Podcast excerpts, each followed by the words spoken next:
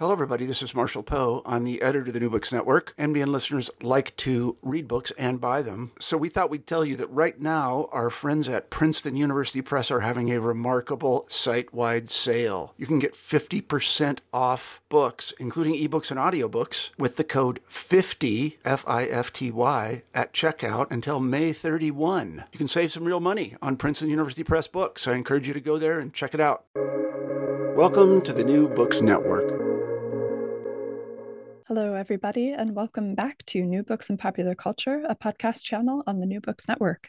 I'm Dr. Elizabeth Woock, host of the channel, and today we'll be talking to Dr. Geraint D'Arcy about his book, Mise en scène, Acting and Space in Comics, published in 2020 in Palgrave Macmillan Studies in Comics and Graphic Novels series. Dr. Geraint D'Arcy is a lecturer in media practice at the School of Art, Media and American Studies at the University of East Anglia in the UK, and he is a member of the Comic Studies Research Group.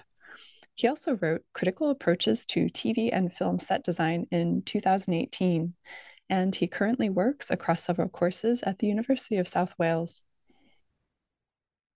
mise en scene, acting, and space in comics discusses the mise en scene as a concept used in comic studies around the areas of the setting, the acting, and the frame of the comics. Dr. D'Arcy draws on recent developments in theory of film and theater to explore and reevaluate elements of comics composition and asks what comics theory can bring to the theories of theater and film studies. He bridges comics and theater theories, then explores issues of visual language and graphic narratives, particularly around the idea of staging in terms of depiction, as well as the concepts of phenomenological immensity in the out of field in the pro filmic, and consequently speculates about the pro graphic in comics. The conversation then turns to acting in comics and the position of characters in comics as materially similar to the other figurative elements in the comic, but warns the methods and approaches to understanding their performance within the graphic narrative draw upon and question ideas of cognition, representation, and mimesis. The final chapter deals with space and the position of the audience or reader in regards to the comic's action and suggests ways in which the depth of a comic's graphic narrative can be understood through the way that the action is staged in the depiction.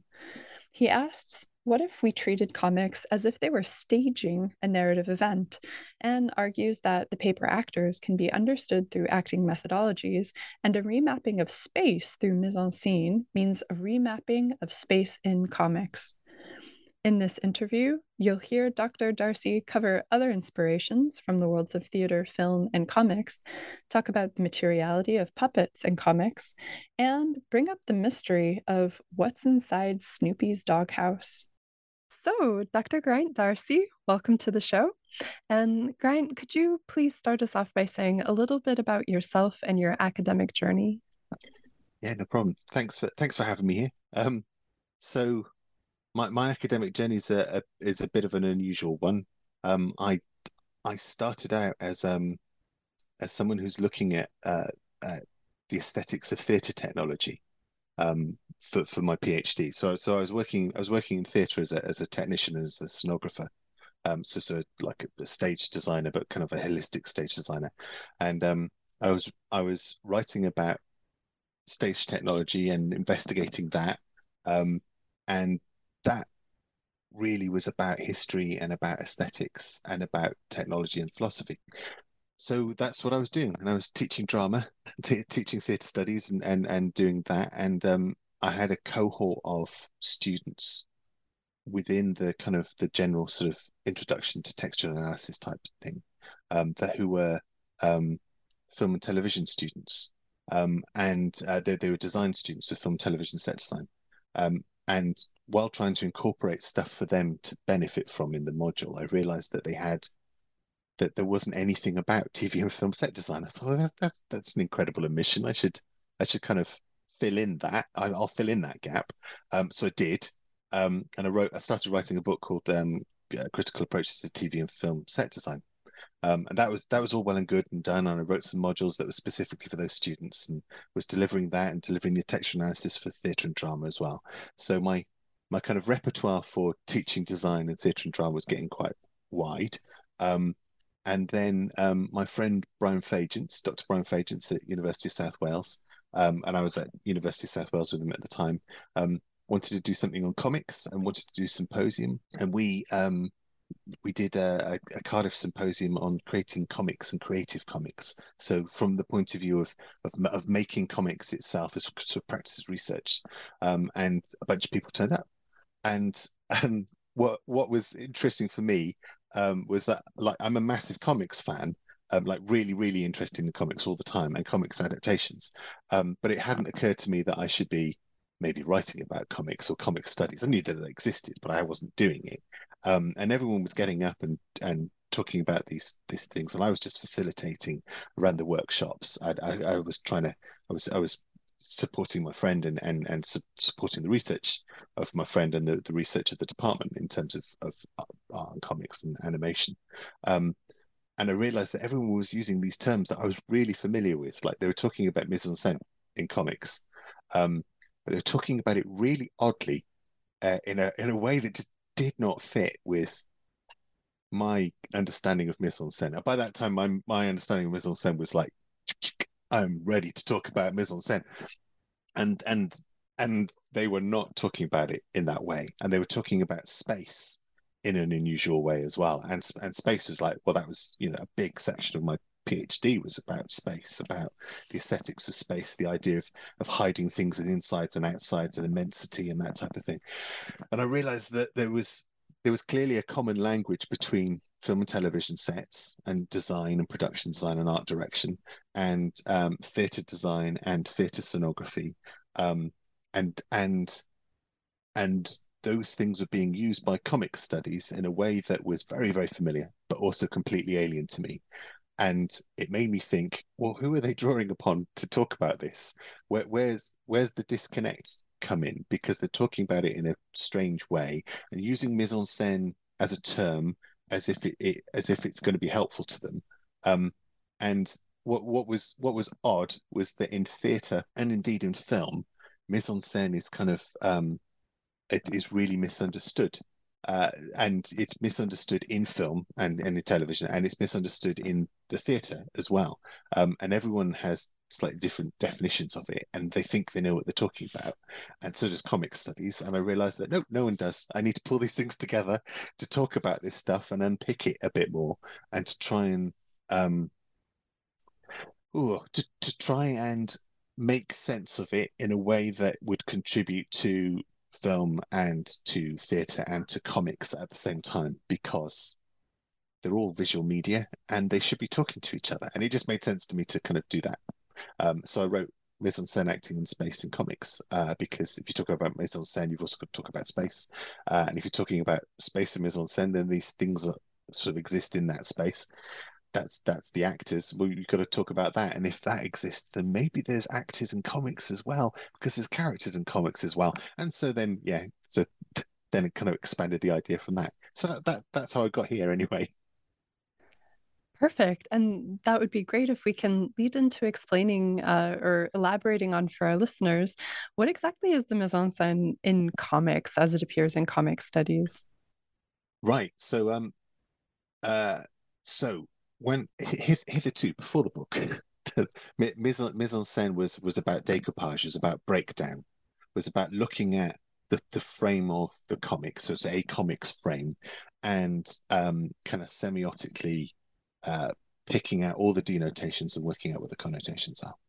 Um, and that that was about the extent that it was. And sometimes it would suggest that um, there were connections beyond that, but essentially it was a starting point for a close reading uh, that what that wasn't kind of content analysis, that wasn't um, cognitive theory. It was um, let, us look at this frame and, and think about what's in that frame, and then then move on to other things.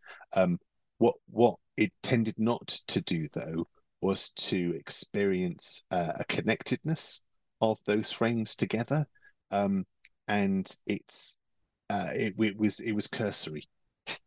it, it what it didn't realize was that it that um that there are problems in doing that in comics because sometimes there's not a lot of information within the frame. So you'd get you'd get might get a mise en scène analysis like a light mise en scène analysis of some manga uh, or of some uh, Marvel comics, um, but you wouldn't necessarily get a mise en scène analysis of Calvin and Hobbes or Garfield or Snoopy or Peanuts. Um, and I, thought, I, th- I think actually no, you you could do that. You could do that kind of mise en scène analysis, but not necessarily um, in in the same way or for for the same ends. So ba- basically, what what we need to do with comics is to take it back to the idea of what mise en scène is in the first place to actually think about that and that means going right the way back to the 19th century theatre i think and to say mise en scène is putting into the scene um, which then makes you think well if it's not if it's not putting into the frame if it's putting into the scene what constitutes a, a scene within a comic um, because then you've got four panel strips uh, for say uh, a, a, run of um, a run of Calvin and Hobbes, or you've got like say nine panel strips for um, Nancy or something like that. It's like, well, that's the scene. Um, and if it changes the location, then maybe that's a different scene. And if it changes between panels, then then those differences are something that we can pick up on. And then it's not necessarily just looking at the frame and taking isolated examples. It would be like and and in fact what comic studies was doing with mise en scène analysis in my opinion before this was saying i'll just take this frame. It'd be like saying i'll just take this one sentence from this sonnet um, and unpick this one sentence. And i'm like what about the rest of the poem? What about the rest of the book? Um, what, what about the rest of the you know this thing that you're holding in your hands? Um, it's more than just like picking at it and then kind of cherry picking the detail that you want. There, there, there's access there to a, a, a, great deal of reading that that we didn't necessarily know about before. Thank you. I think that's a, a great summary and a great background into like the history of the term and the concept in comic studies as well. And um, I know you talk a lot about narrative in the book, but when we're using the mise en scene as a tool to understand comics text, just mm. beyond being a starting point for a close reading, um, what understanding are we really gaining access to there? uh, in, t- in terms of narrative and things, or yeah, um, mise en scène allows us to to both be uh, a critic of the things that we are reading, but it also allows us access to ideas of creation as well. So there's there's a thing in there's a thing in film studies um, called mise en scène, which which we're familiar with if, if we look at films and we've done A level media or, or, or, degree level film studies or whatever. Um, but we we have mise en scène, and and that's the decoupage. That's the breaking down of of this of the scene into its constituent elements of the lighting and the sound and the blocking uh, etc and that that's great. And we can do the same thing in comics uh, as as we discussed about looking at the frame or, or looking at lots of the frames or the sequence of images and all the different details of the sequence of images. Um, what mise en scène does uh, is is also offer us access to a way of making something as well. And this is a um, this is the thing which is contentious in film because mise en scène used to be a style of filmmaking. So you used to get people like um, Douglas Sirk, uh, or to, to a certain extent, some some bits of Alfred Hitchcock, uh, and and you know some some big classic filmmaking names that we're all very f- familiar with from the early part of the 20th century used mise en scène, as in they very deliberately staged the action that we were watching and choreographed it and blocked it all out and everyone was moving in the right place at the right time and it was all very well thought through. That now nowadays looks really really clunky if we do that and i think that like the most common example that i can think of that everybody knows about that everyone was like be like oh right that's what he's doing um would be wes anderson and wes anderson's films now, obviously, he's like working with a lot of people in order to, to produce this type of style, but he has a very distinct style. It's very, very mise en scène. It's very precise. It's it's very labored. Um, it looks it looks very, very formalistic. Um, it reminds us that what we are watching is very, very choreographed. Um, we get a similar thing with with Greta Gerwig's films as well. Actually, that kind of uh, visual style, visual formalism of of like we we can we can see the precision of all the moves and the the machinations of what is going on within the scene. Um, if we apply that to comics, uh, we, that's a way of thinking through exactly what's going to happen in our comic. Um, so, what like what are we going to draw? How are we going to stage it? How is the world constructed in order to make sense? Um, and that's the same whether it's a whether it's a three panel strip, two dimension with virtually no background whatsoever, or if it's like a really, really detailed, um, uh, hyper realistic comic, um, or, or like or like an adventure comic or a fantasy comic like Monstress or something like that, that that's really kind of like like viscerally detailed and things like that you, have still got to plan it out. You've still got to think through like where these people are staged how they how they move how they work.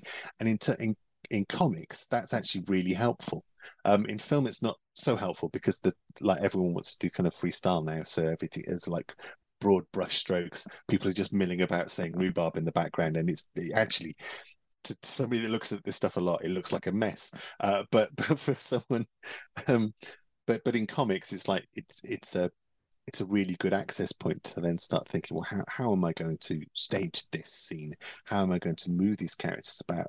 What do i want them to make them do? Where do i now need to put the speech bubbles in order to not block out what i want the what the want the reader reader slash audience to see? Um yeah. So that there's there's something then about mise en scène that's about um, that has a fluidity between it's both a method of criticism and that method of criticism then becomes a method of deconstruction or reverse engineering whereby we can then think well how would i make my own comic? Um, or how would i you know the more comics i read the more the more examples i can see. Well that splash page works beautifully. I'm going to use that. I'm going to use that that set of of of motion or that that repeated image, that cannoned image across the page, or that reversal then, in order to do something similar. Um, uh, and and you, you work out then how to make better comics, how to make better kind of visual narratives happen. And Geraint, do you draw comics? I, I, I mm, yes, kind of. I did. I did for this. I, I like. I, I, yeah. So, I design I draw, I draw things. I, I'm not very good at drawing people, but I design spaces and I design sets. So I do a lot of drawing, usually architectural type things.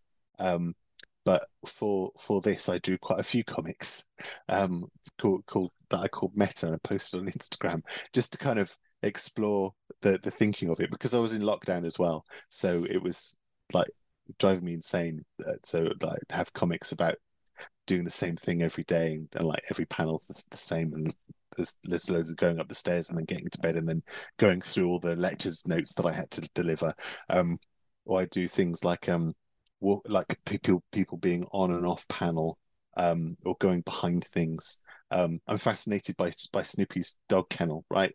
Because there's there's an on and an off and there's an up and a down in that space because because Woodstock will fly in um, from from outside of that panel, but there's also an inside, and if there's an inside, like who knows what's in there? It could be vast, uh, and I find and I I love the I love that in those very foreshortened comics, uh, um, like the, the the unspeakable things that could just be behind that behind that wall um that's just out of sight that's just below um, John's waist in Garfield. What's below the counter? He's not wearing any trousers. I don't know. It could be anything horrific, and we just we just don't know.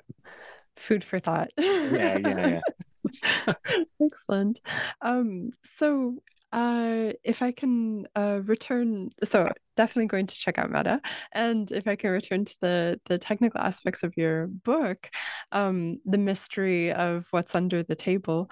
Um, you note that, uh, well, you, you directly quote uh, theater theorist Patrice Pavis. Please correct mm. my pronunciation if that's wrong. I think, I think right. Uh, that, and I quote, mise en scene can be used to resist the pull of cultural relativism, subjectivity, and nebulous postmodernity through the aforementioned precise and exhaustive semiotic description. So, uh, have your thoughts evolved on this or changed on this? Can we still use it to resist the pull of cultural relativism? We we can. Um, I think for for Pavis, he was writing that one. That one's written like mid eighties, mid eighties, late seventies. I think I can't remember, but he's he's basically trying to establish the idea of performance analysis and performance studies. So that's, that's slightly different from theatre studies. Um, so theatre studies is like the study of the literary form with like and then produced on stage. Was performance analysis will look at different performative forms. Um, and I think he what he wanted to do was um, what he wanted to do was to give us access to being able to criticize things like Italian opera and um, Japanese bunraku uh, which is like a rear form rod puppet puppeting um, and the, you know two very very different forms. He wanted to give us an access point whereby we can look at both of those things and say this is the way to not disparage one thing against the other, um, which is great. Uh, but obviously, scène is is about like in terms of analysis, about decoupage, is about breaking something down and working out how it's like like saying what all the component parts are. But it so you do that into denotations if you're doing it into a semiotic analysis, which, which we usually do. Um, you break it down into in, into its denotations, but then of course the connotations are your connotations. So there's still going to be cultural relativism.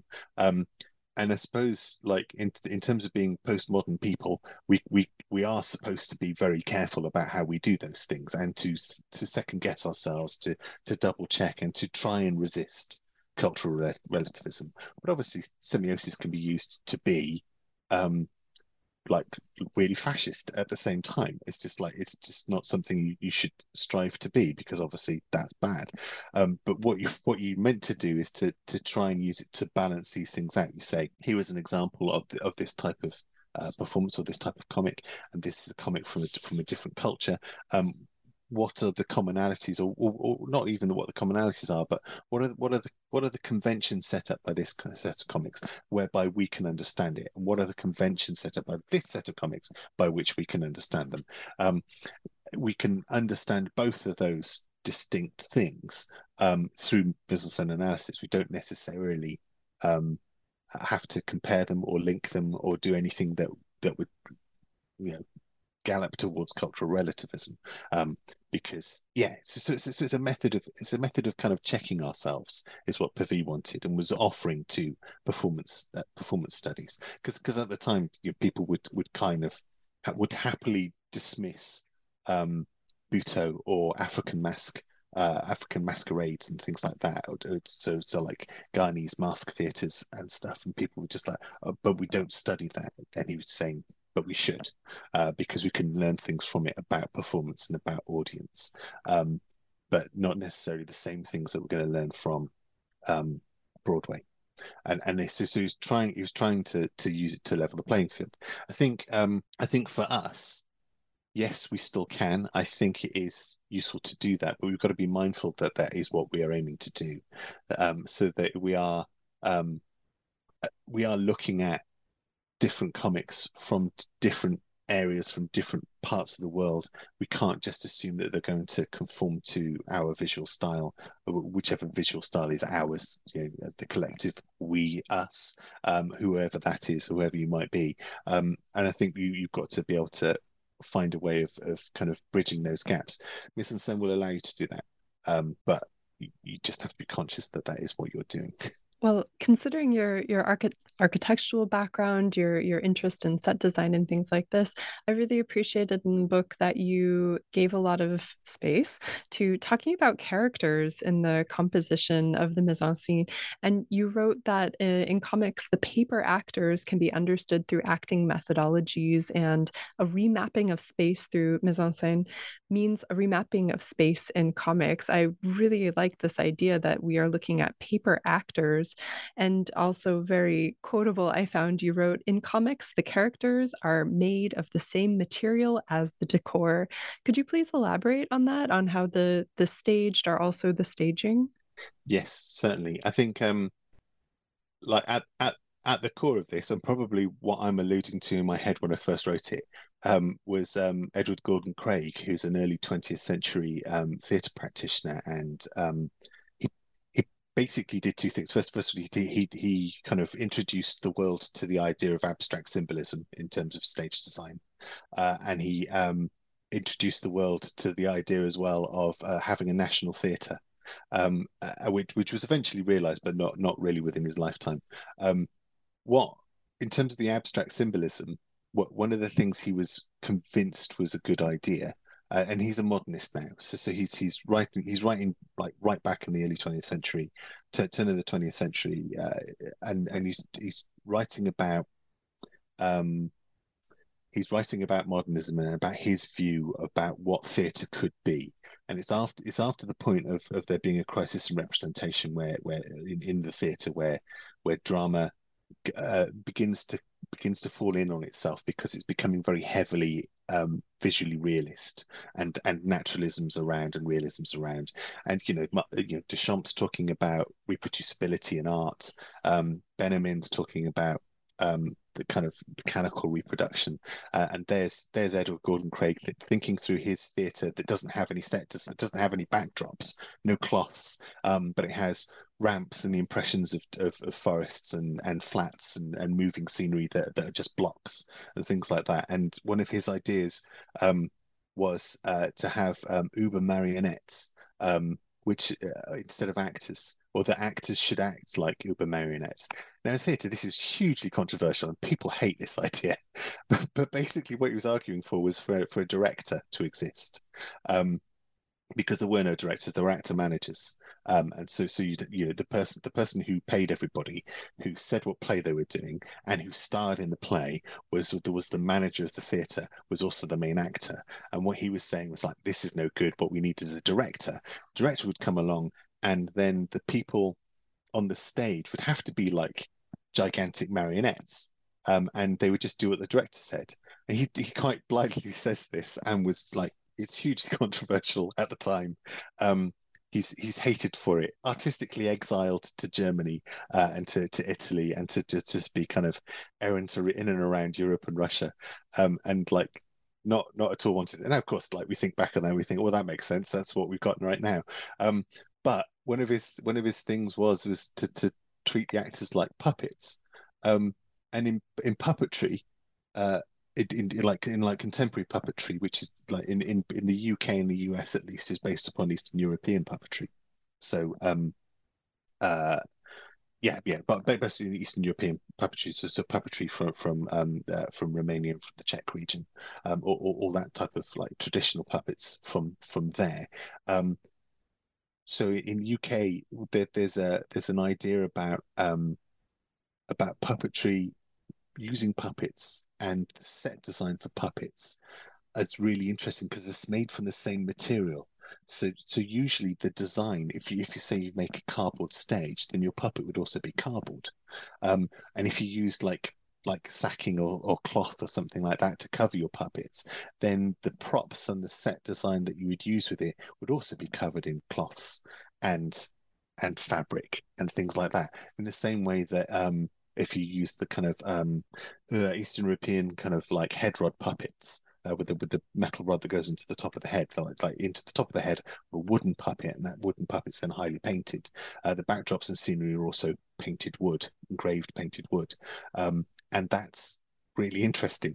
Uh, so I think what what I was suggesting there, and what I got quite carried away with in my in my head, um, I didn't didn't put a lot of this in the book actually, uh, but what I got quite carried away with in my head was the idea that um, that, that these creatures of paper, this creature papier from from um, Groensteen, and this the idea of paper actors, um, is that that they would inevitably be made of the same material that their background is, um, and that again there's this idea that that there's entire worlds that are made from these creatures that are paper, but their you know their life, their world, their innards, the sky, everything is paper, um, and I find that really freaky and really really fun um, because they because the other thing is that they don't realize that, um, and I think that there's a bit in uh, Simon Grennan's book where he says. Um, that, that they have you know they exist in this world and they have no they have the characters that exist in this world have no realization that they exist in this world and that the, the, the world is made of like made, is made of paper. It's like yeah of course it is. That's brilliant. I love that. Um just because we're not made for the same scenery as um as as the scenery is when we act in drama in on theatre and the stage or on film um it, it doesn't really mean that in comics we can't be. And what what's what's fun then about that idea is that um on film it's only it's well, well like on physical film or digital or whatever it's plastic um so it's plastic and light passing through the film and that's all we have left of that actor acting. So you know all this lost silent movies of of, of people in, in black and white or tinted into color by hand and all that type of thing that's all we have for those people but they're made of plastic. Um then you know they're, they're made of celluloid uh, some of which are made of nitrate and will explode if exposed to heat but they you know they they they have no realization of that. Um, and it's just a really fun idea. So I, so I got carried away with it. But uh, but at the same time, there's there's something quite serious about the kind of materiality of that. That, that there's um uh there's, there's something there to be played with, and I think there's um oh what's the I can't remember what the what the comic is now. The Filth. Um, Grant Morrison's The Filth. Um, there's a character in that that's come out of the pages of a comic, and he's horribly distorted and disfigured. Um, and he was a superhero in a comic book, and the the the the, the he like captains a ship that that kind of plunges plunges into in and out of that two dimensional comic, and it's a comic within a comic, and there, there's lots of kind of meta references to to kind of materiality in that, and it's just that's like really interesting. I mean, in the Grant Morrison com- context, it, it's like it's used as a really sick joke, uh, but it's um, but but in comics in general, it's kind of like a, a fun and interesting way of thinking about stuff, and and then ex- by extension, that these that these things that we're looking at in in the comics are actually puppets of the of the of the artist of the drawer, um, the people who are mark making um, are are in complete control of the over those things. So that also then becomes a, an interesting way of thinking about it, and one that I don't get to expand on um, about about the idea of puppetry and about of puppeting through things. Um, but you know, there's a lot of things I don't get to expand on because it's quite a it's quite a short book. It was deliberately a short book, and I wanted to leave lots of meat on the bone. But you know, th- out there, somebody could write a paper, paper about poetry about not poetry about puppetry and comics. All right, the challenge is up. Uh, we'll see if there are any takers. I'm excited. Um, and you also talk about the materiality in the sense of um, you write that as we're reading, we get distracted by the hypotactic nestling of images within frames, and you say comfortably unfolding a realist plot. It sounds it sounds uh, deceivingly comforting, frame by comfortable frame. You say, um, and you say that we're ignoring through this what you call the peripheral topographical narrative. Um, could you please explain more about how the materiality of context, uh, context, materiality of comics plays into how we move through the narrative in the mise en scène. Yes, yeah, I think like that that bit in particular is talking about um, Sandman Requiem, um, where where we where we see a scene with the Corinthian, which is a who's a psychopath demon with with with mouths for eyes, um, like corner his next victim. Uh, so, I'll, so I'll come back to that in a second. I, th- I think when we read comics, um, we are fooling ourselves if we think that we read them one exclusive panel at a time. We absolutely do not. Um, I think I think you can't help but doing that. When you pick up a comic, you can riffle it, and when you riffle it, you see fragments, and those fragments are semiotically loud. I would say they like properly shout out to you. Um, so as you riffle through a comic, as we do in the shop, just to see what it's like, you know, I'll grab this comic. I wonder what this is like. Well, that looks good. I like the art of that. We've already got a bunch of, of very loud semiotic information. We can't do that with a with a with a novel. We can't we can't pick up a novel and and, and riffle through it and go, oh yeah, I like the look of that that font. I'm gonna I'm gonna pick this book. Unless of course it's something like House of Leaves or something by Jeff Vandermeer or something like that. In which case we might go, well, if this is doing unusual things. There's like at least eight pages of complete blankness in this, right in the middle. Um, but it's not necessarily something that we're gonna gonna do with a novel. But in comics, we, we riffle it, we see it, it shouts at us. Um, therefore, when we're reading the page, it's tempting to to talk analytically and and kind of um, uh, with with precision in terms of mise en scène of just like I'll just look at this one panel and and and just the detail of this one panel, and I'll ignore the rest of the thing that I'm holding in my hands because I can't see everything else. I have tunnel vision just for this for panel four on the right hand page, and all the other panels around it I'm going to ignore. That's this rubbish. You, you don't. There, are, if you've got a double page spread, and you start at the top left and you're holding it in your hands double double open. In the peripheral of your vision there's the visual narrative surprise down in the bottom right hand corner. Um, so you save your surprise for over the page or for the reveal of turning. Um, and you, you, you like lots of comics writers lots of comics artists will, will talk about this. I've got to have that reveal over this side of the page because it's a reveal. So there's a if if if we can acknowledge that that is happening, then we must also acknowledge that there's a whole bunch of stuff that's happening on the page that we're taking in as we read it but also there's there's this juggling between um, kind of a prospective and a retrospective uh, narrative gaining of things. So, so um, like mean, meaning settles like sediment in a river, um, where where it's like you, are flowing in the river and not that like it's all muddy, uh, but eventually things will settle. And when it settles, it settles in piles. And narrative is like that. Um, so narrative understanding is like that. So you're reading at the top left panel, but by the bottom right panel, you have a better idea of the story and a different understanding of what actually happened in the top left panel. Um, and that's happening all the time. Uh, and I think what I, what strikes me about about this, and it's a lovely double page spread in in um, Sandman Requiem, is that you're reading these panels about this story and he starts kind of going, oh God, is this the Corinthian? Because because obviously Requiem's after all of the other Sandman books, so you'll know who, who the Corinthian is. And you go, oh God, is this the Corinthian back in time, like in a different time period than we've seen him? Oh, oh no, he's going to kill this guy. Um, and as you're looking through the panels, what starts to dawn on you is that what you're actually looking at is that each panel is the shape of a tooth, and each of those teeth are within the eye of the Corinthian, and you are looking at the open eye of the Corinthian who's looking at you.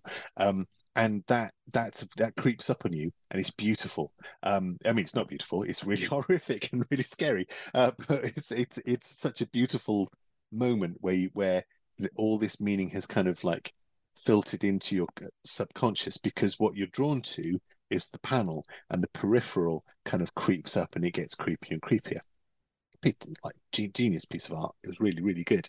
Um, so, so I had to stick that in the book. That was that was I love I love that page. That that kind of double page thing is brilliant. yeah, excellent example. Yeah, uh, very powerful spread right there. Um, and uh, the other thing that you're jumping around a lot, or I, I hear you bringing in so many different disciplines, and uh, um, this is the the first time you've you've spoken a bit more about specifically comics. Uh, and in your book, you walked a very challenging, I think, tightrope between different disciplines. So, what other fields do you hope might read your book or use the concepts there? It's in a series for comic studies, um, but I'm hearing so much theater, film, TV, set design. But There is, yeah, I, I was, yeah. I'm, I'm a, I'm a sucker for doing interdisciplinary things because uh, it means that that I get to look at lots of things that excite me rather than just one thing.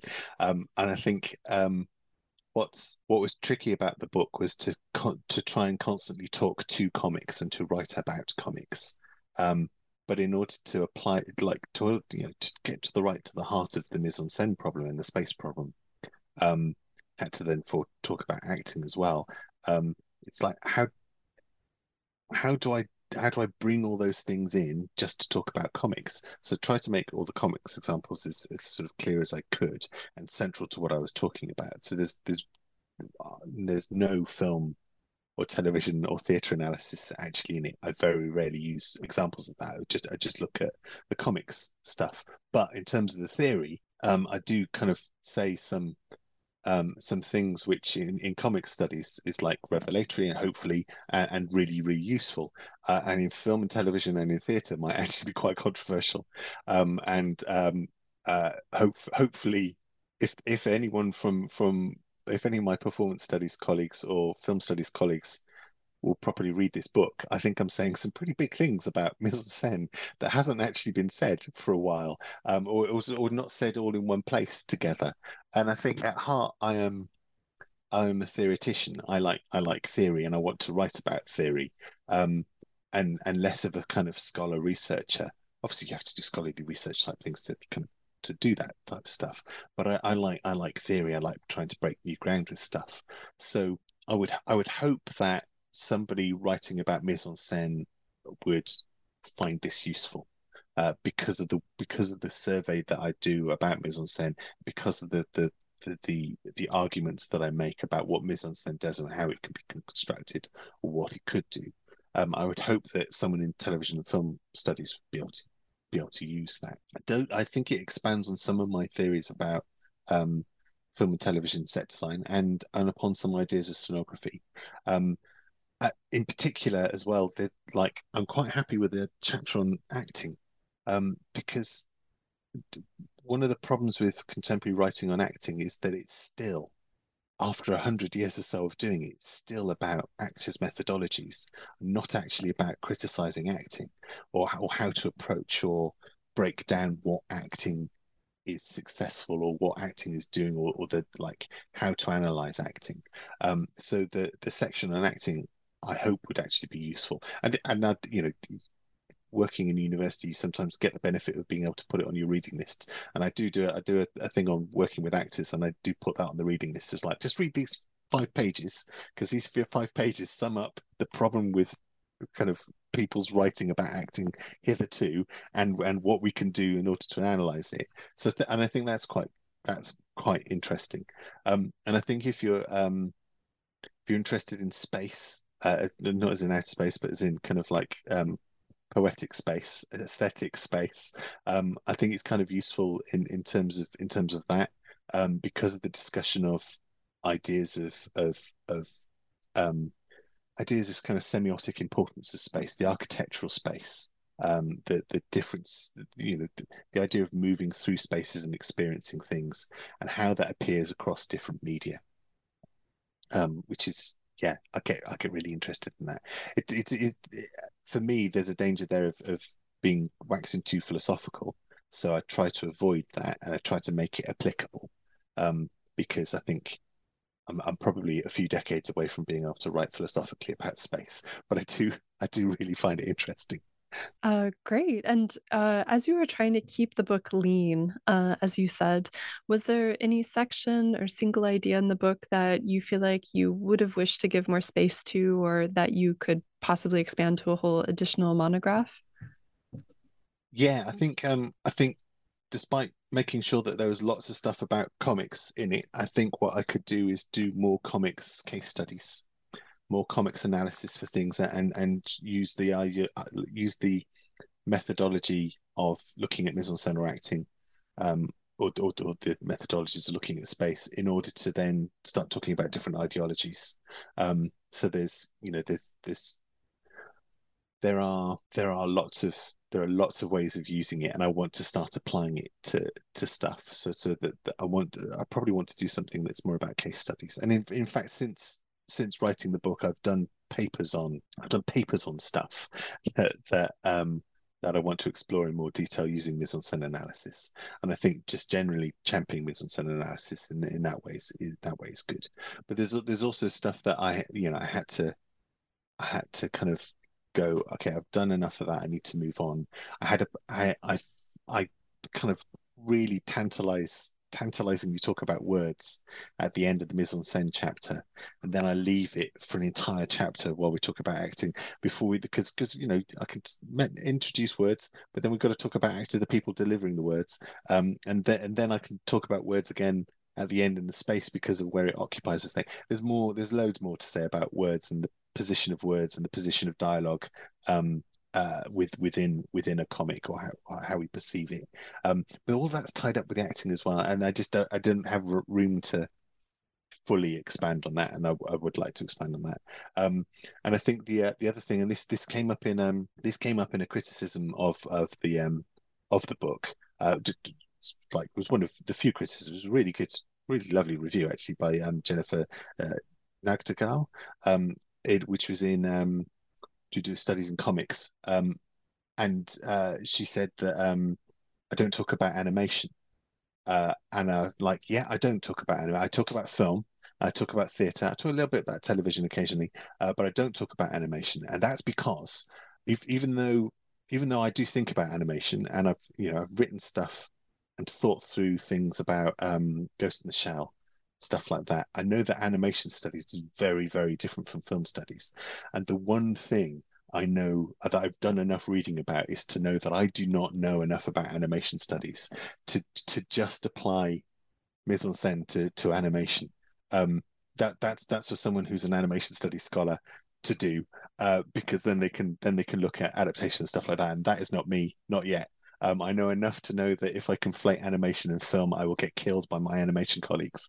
Uh, so I so I avoid doing it because that's that's um yeah that's an essentialism too far. So so I'm gonna gonna avoid doing that.